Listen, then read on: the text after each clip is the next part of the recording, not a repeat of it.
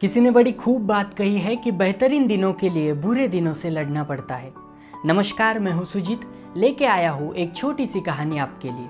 ये कहानी है जापान के एक छोटे से गाँव में जन्मे हुए एक बच्चे की। उसका परिवार बहुत गरीब था। सब लोग एक छोटे से घर में रहा करते थे। जब वो नौ साल का हुआ तो हालातों के कारण उसने अपनी पढ़ाई छोड़ दी और कुछ कमाने के लिए एक दुकान पर नौकरी करने लगा। वो रोज सुबह उठकर दुकान पर जाता, दुकान की साफ़ सफ़ाई करता, दुकान के छोटे मोटे काम करता और अपने मालिक के बच्चों की देखभाल करता। ऐसे ही कुछ साल बीत गए और कुछ सालों बाद उसे एक इलेक्ट्रिसिटी कंपनी में जॉब मिला। वहाँ जाकर उसकी रुचि लाइट बल्ब और सॉकेट में होने लगी।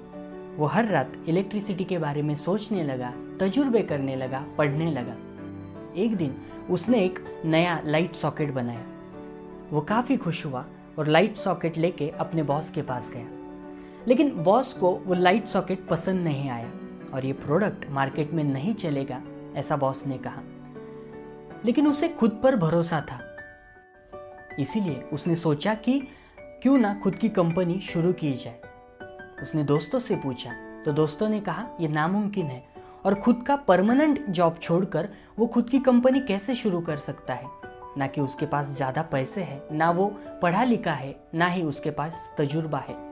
लेकिन उसे खुद पर भरोसा था। जब वो 22 साल का हुआ तो उसने अपने ज़िंदगी का बड़ा फैसला लिया। उसने अपने ही घर में एक छोटी सी कंपनी शुरू की। वो और उसकी बीवी दोनों घर में ही लाइट सॉकेट बनाने लगे। दोनों जगह जगह जाकर अपना प्रोडक्ट बेचने लगे। लेकिन किसी भी दुकानदारों को उनका प्रोडक्ट पसंद नहीं आया। काफ़ी महीने बीत गए, लेकिन उनका प्रोडक्ट नहीं बिका। घर और कंपनी चलाने के लिए उसने अपने घर का सामान बेच दिया और कुछ दोस्तों से उधार लिया ताकि कुछ और दिन उनका सपना ज़िंदा रहे। कई बार उसे ख्याल आया कि क्यों ना वो सब छोड़कर फिर से अपना जॉब शुरू कर दे। लेकिन जब सुबह होती, वो फिर से निकल पड़ता अपने सपनों को पूरा करने और ऑर्डर्स लाने। फिर एक समय आया कि वो कंगाल होने की कगार पे आ गया। और कंपनी बंद करने के अलावा उसे कोई चारा नहीं था। तभी अचानक उसे एक हज़ार लाइट सॉकेट की ऑर्डर मिली।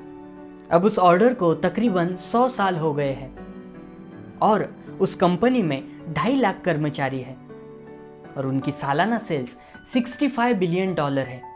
ये किया एक ऐसे इंसान ने जो न ज़्यादा पढ़ा लिखा था, ना ही उसके पास ज़्यादा पैसे थे और ना ही उसके पास तजुर्बा था। लेकिन था तो खुद पर भरोसा। ये कहानी है जापान के कोनुसुके मातुसीता की और जो कंपनी उन्होंने शुरू की थी अपने छोटे से घर में, उसे आज पूरी दुनिया पैनासोनिक के नाम से जानती है। सफलता की पहली न्यू है खुद पर भरोसा। मिलते हैं अगली और एक नई कहानी के साथ।